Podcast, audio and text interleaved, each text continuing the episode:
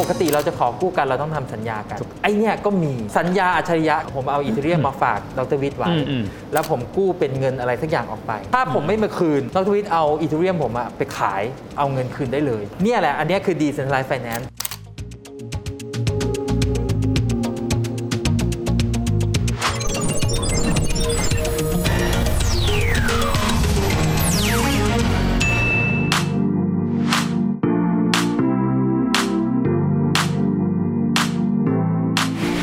วัสดีครับท่านผู้ชมครับ ยินดีต้อนรับเข้าสู่รายการเศรษฐกิจติดบ้านนะครับรายการที่จะอาสานะครับเป็นตัวกลางที่จะทำให้ท่านนั้น ติดตามข่าวสารทางเศรษฐกิจได้ง่ายขึ้นครับแน่นอนข่าวเศรษฐกิจเป็นข่าวที่อาจจะมีเรื่องของแนวความคิด ทฤษฎีต่างๆ สับแสงต่างๆ ที่ยากต่อความเข้าใจทำให้เวลาเราติดตามข่าวเศรษฐกิจนั้น เราจะรู้สึกว่ายาก และที่สุดเราก็เลยผ่านที่จะไม่ติดตามข่าวสารเศรษฐกิจเลย เพราะมันเป็นเรื่องที่เรารู้สึกว่าไกลตัว แต่รายการเราครับก็พยายามที่จะอธิบายสิ่งเหล่านี้ให้ง่ายต่อความเข้าใจมากที่สุดกันด้วย ผมเชื่อว่าหลายท่านคงจะเคยได้ยินคำนี้นะครับบอกว่าการเงินกระจายศูนย์ หรือว่า DeFi โอ้ศัพท์ภาษาอังกฤษแล้ว จริง ๆ มันมาจากคำว่า decentralized finance ชื่อมันตรงไปตรงมาที่สุดเลยครับ คือการเงินที่มีการกระจายศูนย์ ผมยกตัวอย่างแบบนี้ครับ แต่ก่อนถ้าหากว่าเราต้องการที่จะกู้เงิน แน่นอนครับเราก็จะต้องไปกันที่ธนาคารกันด้วย จากนั้นธนาคารก็จะเป็นตัวกลางครับ ในการที่จะเอาเงินฝากจากผู้อื่น บริหารจัดการ แล้วก็ได้มีการคิดดอกเบี้ยสำหรับสิ่งที่เขาปล่อยกู้กันออกไป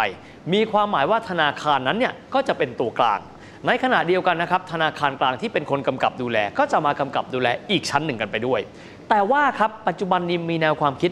decentralized finance หรือว่าการเงินกระจายศูนย์ ที่จะเปิดโอกาสให้เรานั้นสามารถทำธุรกรรมประเภทต่างๆ ได้ ยืดหยุ่นมากขึ้น โดยไม่ต้องมีตัวกลางอะอธิบายมาถึงตรงนี้หลายท่านอาจจะบอกว่าก็ยังค่อนข้างเข้าใจยากอยู่ดี ดังนั้นวันนี้ครับเราไปหาความชัดเจนนะครับ กับนายกสมาคมสินทรัพย์ดิจิทัลไทย คุณสุภกฤษบุญศาสตร์ครับ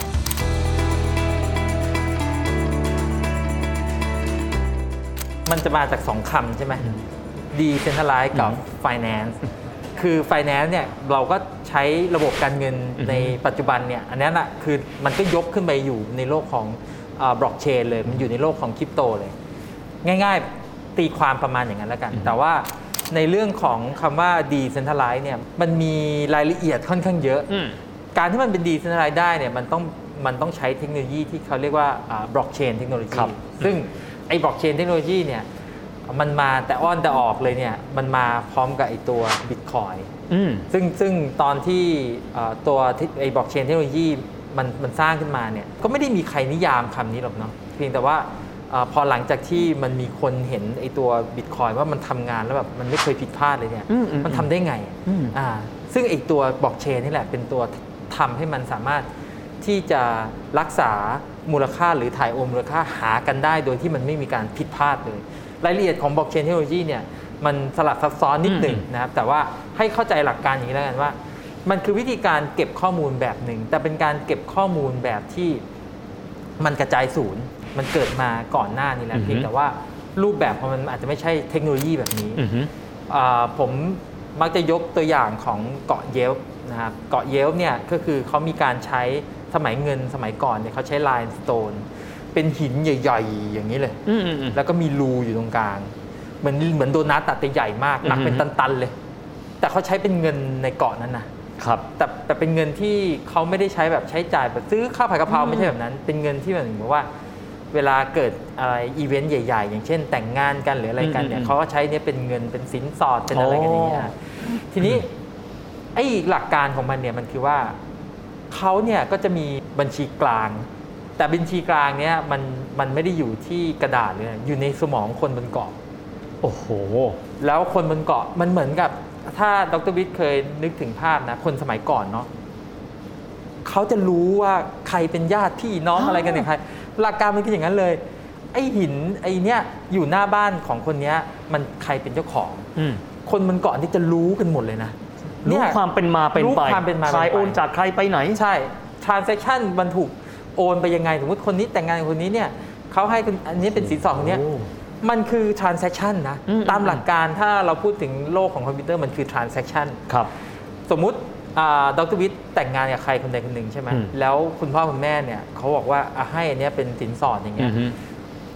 คนบนเกาะเนี่ยเขาจะรู้ว่ามันมีอีเวนต์การแต่งงานเกิดขึ้น แล้วก็มีการทำให้ทุกคนบนเกาะเนี่ยรู้ผ่านอีเวนต์เนี้ย ถ้าในโลกของคอมพิวเตอร์ที่เขาเรียกว่าบล็อกเชนเนี่ยเขาเรียกว่าการ broadcast transaction ประกาศ transaction ว่าจะมีการโอนพอมันมีอีเวนต์แบบเนี้ยแล้วมันมีการประกาศเนี่ยทำให้คนบนเกาะได้ข้อมูลชุดเดียวกันทั้งเกาะเลย โอ้โห โอเค ผมนึกออกแล้วอืมเป็นที่รับรู้ของทุกคน เป็นที่รับรู้ของทุกคน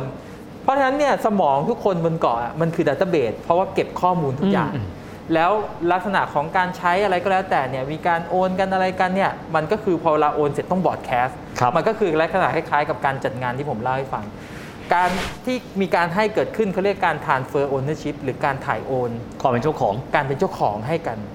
เนี่ย key ของบล็อกเชนเทคโนโลยีมันมีแค่นี้แหละ เพียงแต่ว่าเปลี่ยนจากรูปแบบที่คนใช้ใช้สสมมอองงมนุษย์ในการนะมันก็ไปอยู่ในรูปแบบของอิเล็กทรอนิกส์แล้วก็ ถ้าเราดูสภาพเนี่ยคนบนเกาะเนี่ยมันจะไม่ได้เชื่อว่าต้องจะต้องมีมีใครคนใดคนหนึ่งมาบอกว่า อันนี้เป็นของใครไม่มีไม่ต้องเชื่อ ที่ผมบอกว่าไม่ไม่ต้อง trust ใครเนี่ยแม้กระทั่งสมมุติว่าหัวหน้าหมู่บ้านบนเกาะบอกว่าอยากจะโกงเขาก็โกงไม่ได้อืมเพราะต่อให้มีคนมายัดบอกว่าให้บอกทีว่าอันนี้เป็นของฉันอะ แต่คนบนเกาะเขารู้ข้อเท็จจริงหมดทุกคนก็เป็นประจักษ์พยานของกันและกันทั้งหมคดมีประจักษ์พยานเนี่ยมันคือ witness โดยโดยปริยาย โอ้โหมันโกงกันไม่ได้ก็เพราะอย่างนี้ครับ ไอ้ไอ้ไอ้ DeFi ไอ้บล็อกเชนเนี่ยอืมอืมเพราะฉะนั้นเนี่ยพอบล็อกเชนมันเริ่มเกิดขึ้นมาเนี่ยแล้วมันมีเทคเทคนิคของประมาณอย่างเงี้ยนะ คนมันเริ่มเห็นว่าเฮ้ยบอกไอ้บิตคอยน์มันทำยังไงมันถึงทำได้อย่างนี้วะอืมอืมเขาก็เลยเริ่มไปศึกษาอ๋อมันมันมีบล็อกเชนเทคโนโลยีมันก็เลยมีการเอามาใช้ใน Ethereumโอ้ อ่าอันนี้คือต้นกำเนิดของ Ethereum เนี่ยมันสามารถทำโปรเจกต์ย่อยๆ บนนี้ได้ครับบนบล็อกเชนของ Ethereum อืมมันก็เลยกลายเป็นว่าในโปรเจกต์ที่คุณจะทำเกี่ยวกับด้านการเงิน มันเลยมาใช้พวกบล็อกเชนกันเยอะอืมเพราะว่าพอเราพูดถึงการเงิน มันคือการถ่ายโอนมูลค่าหรือถ่ายโอน value ให้หากัน นั่นแหละมันคือจุดกำเนิดของโลกของ DeFi ว่า พอคุณคิดจะทำโปรเจกต์ที่เกี่ยวข้องกับด้านการเงิน คุณไม่ได้ต้องการ trust แล้ว เพราะว่ามันไม่จำเป็นต้องมี trust อืมเพราะระบบเนี่ยมันมันกระจายศูนย์ ข้อมูลเนี่ยมันถูกเอ่อทำให้ถูกต้องมันไม่มีการแก้ไข เราเชื่อในระบบได้เนี่ยเราก็จะสามารถเอาบริการทางการเงินขึ้นมาไว้ในบล็อกเชนได้โอ้พอมันเอาขึ้นมาไว้บนบล็อกเชนก็ในเมื่อทุกคนมีข้อมูลชุดเดียวกัน มันก็คือการกระจายไงมันคือการดีเซนท r ไลซ์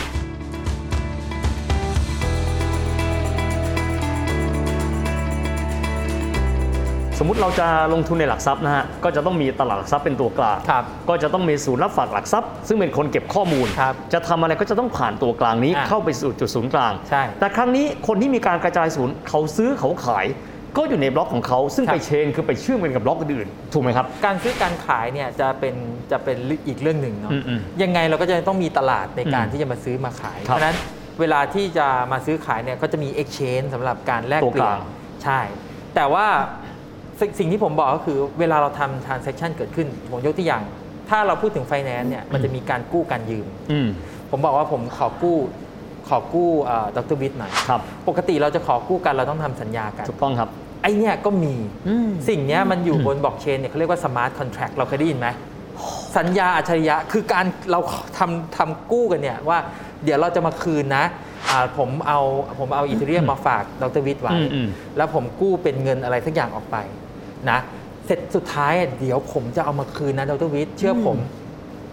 โดยการใช้สัญญาอัจฉริยะที่เราเรียกว่า smart contract ที่ไม่ใช่เป็นแผ่นกระดาษที่ไม่ใช่ hard copy แผ่นกต่อระดาษไปแล้วแล้วอ่า แต่ถูกสร้างขึ้นเอาไว้ในระบบนั้น เนี่ยแหละ อันเนี้ยคือ decentralized finance เพราะว่าเวลามันกู้กันมันอะไรกันเนี่ยมันทำในลักษณะ decentralized ผมไม่รู้จักดรวิทย์ด้วยซ้ำอืมแต่ดรวิทย์รู้ว่าผมไม่โกงแน่ๆ เพครัราะบอะไร ผมมีสินทรัพย์มาค้ำกับดรวิทย์ ผมนึกออกแล้ว ถ้าผมไม่มาคืนดรวิทย์เอาอีเทเรียมผมอะไปขายเอาเงินคืนได้เลย มันไม่ทุกต่างอย่างจากอยู่ในระบบหมดแล้ทุวกอย่างหมดในอยู่ในระบบข้อมูลหดเลยชุดเดียวกันทั้งหมดเลย ข้อมูลชุดเดียวกันทั้งหมด แล้วก็พอพอมันเริ่มมีการทำแล้วแบบนี้เนี่ยมันก็เลยกลายเป็นว่ามันมีมันมีการสร้างแอปพลิเคชันขึ้นมาอืมที่เป็นลักษณะของการให้กู้ให้ยืมอืมมันก็จะไม่ใช่ดรวิกกับผมมาพยายามคุยกันแล้วมันก็เป็นเหมือนกับสร้างเป็นโรงเหมือนโรงรับจำนอืมำคนมีเงินก็เอาเงินมากอง แล้วคนอยากจะกู้ก็มากู้จากจากผูเขาเรียกผู ไม่จำเป็นต้องแบบแต่ก่อนคือต้องไปที่แบงค์อ่าคนหนึงฝากเงินไว้ที่แบงค์อ่าแบงค์ปล่อยกู้ให้อีกคนหนึ่งมีอ่าแบงค์เป็นตัวกลางอ่าอันเนี้ยมีเขาเรียกโปรโตคอลอืมมันจะไม่ได้ใช่เป็น entity จริง ๆ แล้วมันคือการจับแมทชิ่งกัน แต่ว่าเป็นการแมทชิ่งในรูปแบบที่เป็นคูลมากกว่า เพราะว่าเอาเอาเงินมากอง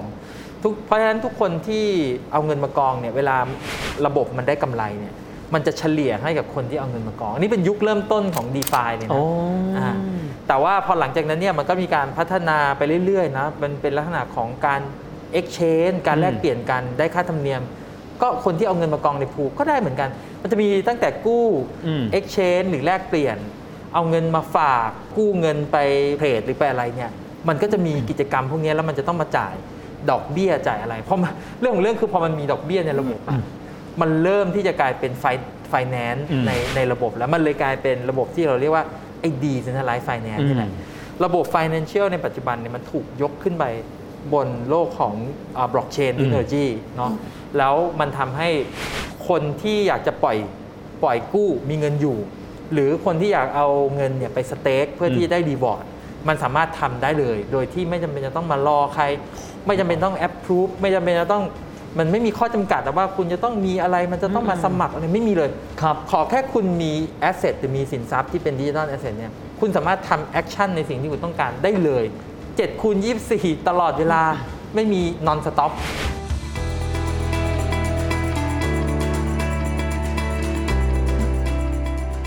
โดยส่วนใหญ่ถ้าคนพูดถึง Decentralized Finance เนี่ยเขาจะระบุถึงระบบที่มันมี Smart Contract ที่มัน ทำ Interaction อะไรบางอย่างที่สลับซับซ้อนได้ครับอะอย่างของที่เป็นลักษณะของการเขาเรียก liquidity mining นะอือฮึคำว่า liquidity mining เนี่ยคือ mining คือการขุดเนาะแต่จครัริบงๆมันไม่ใช่ขุดนะ liquidity mining คือการที่เอาคุณเอาเงินไป provide liquidity เหมือนกับเราสมมุติมีสภาพคล่อง มีสภาพคล่องเข้าไปให้มีคนมาแลกเปลี่ยนอืมอืมอ่าสมมุติว่าสมมุติว่ามีคนอยากจะแลกเปลี่ยนระหว่างเหรียญอีเทเรียมกับอืมเหรียญ stable coin เนาะ มันเหมือนกับเราเวลาเราจะไปต่างประเทศแล้วเราต้องแลกเหรียญน่ะบริหารสภาพคล่องอ่ามันอืมมันเราไม่ถ้าเราไม่มีเงิน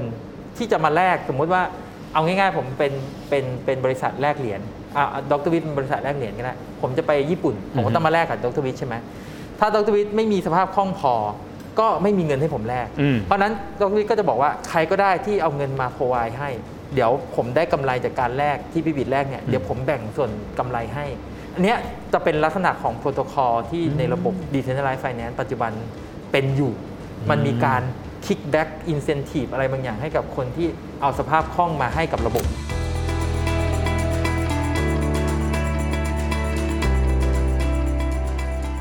การเงินกระจายศูนย์แบบนี้นะครับจะเกิดขึ้นได้ก็ต่อเมื่อเรามีเทคโนโลยี และปัจจุบันนี้ก็จะมีเทคโนโลยีที่เราได้ยินค่อนข้างบ่อย แต่อาจจะรู้สึกว่ายากต่อความเข้าใจ มันก็คือเทคโนโลยีบล็อกเชนที่สามารถทำให้คนทุกคนนะครับสามารถที่จะรู้ได้ว่า ณเวลานี้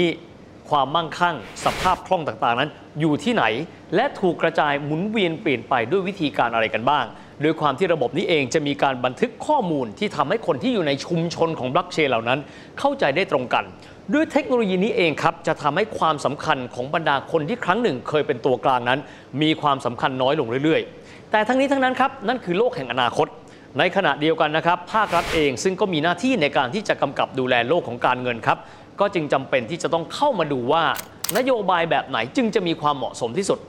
ด้านหนึ่งครับ decentralize คือเรื่องของโอกาสในอนาคต แต่อีกด้านหนึ่งหากว่าผู้ที่อยู่ในชุมชน หรือว่าผู้ที่เข้าไปเกี่ยวข้องและข้องแวะ อาจจะไม่ได้มีความรู้หรืออาจจะรู้ไม่เท่าทัน เรื่องของกลไกต่างๆ ที่มันมีความเกี่ยวข้องกันกับโลกใบใหม่นี้ อาจจะนำไปสู่ความสุ่มเสี่ยงกันได้ ดังนั้นครับในโลกใบนี้จึงมีการเดินกันไปเป็นคู่ นั่นคือด้านการกำกับดูแลของภาครัฐ อีกส่วนหนึ่งก็คือการที่ทำให้เทคโนโลยีนั้น สามารถใช้ศักยภาพของมันได้อย่างเต็มที่มากที่สุดกันด้วย และนี่แหละครับคือการหาดุลยภาพซึ่งกันและกันครับว่า เราจะเดินหน้าด้วยการใช้นวัตกรรมใหม่ๆ เช่นกรณีบล็อกเชน ให้เกิดสิ่งที่มีประโยชน์สูงที่สุดอย่างไร ภายใต้ความเสี่ยงที่น้อยที่สุดกันด้วยครับและนั่นก็เป็นภาพรวมนะครับของรายการเศรษฐกิจติดบ้านในวันนี้นะครับ หวังเป็นอย่างยิ่งนะครับว่ารายการของเรานั้นจะทำให้ท่านผู้ชมรู้สึกว่าเข้าใจประเด็นต่างๆ ซึ่งครั้งหนึ่งอาจจะเคยคลุมเครือและเข้าใจยากได้สามารถเข้าใจประเด็นต่างๆ ได้ง่ายมากขึ้น เพราะรายการของเราอยากให้ข่าวเศรษฐกิจเป็นข่าวที่ไม่ยากเกินกว่าความเข้าใจของทุกท่าน วันนี้เวลาหมดลงแล้ว แล้วพบกันใหม่คราวหน้าสำหรับวันนี้ สวัสดีครับ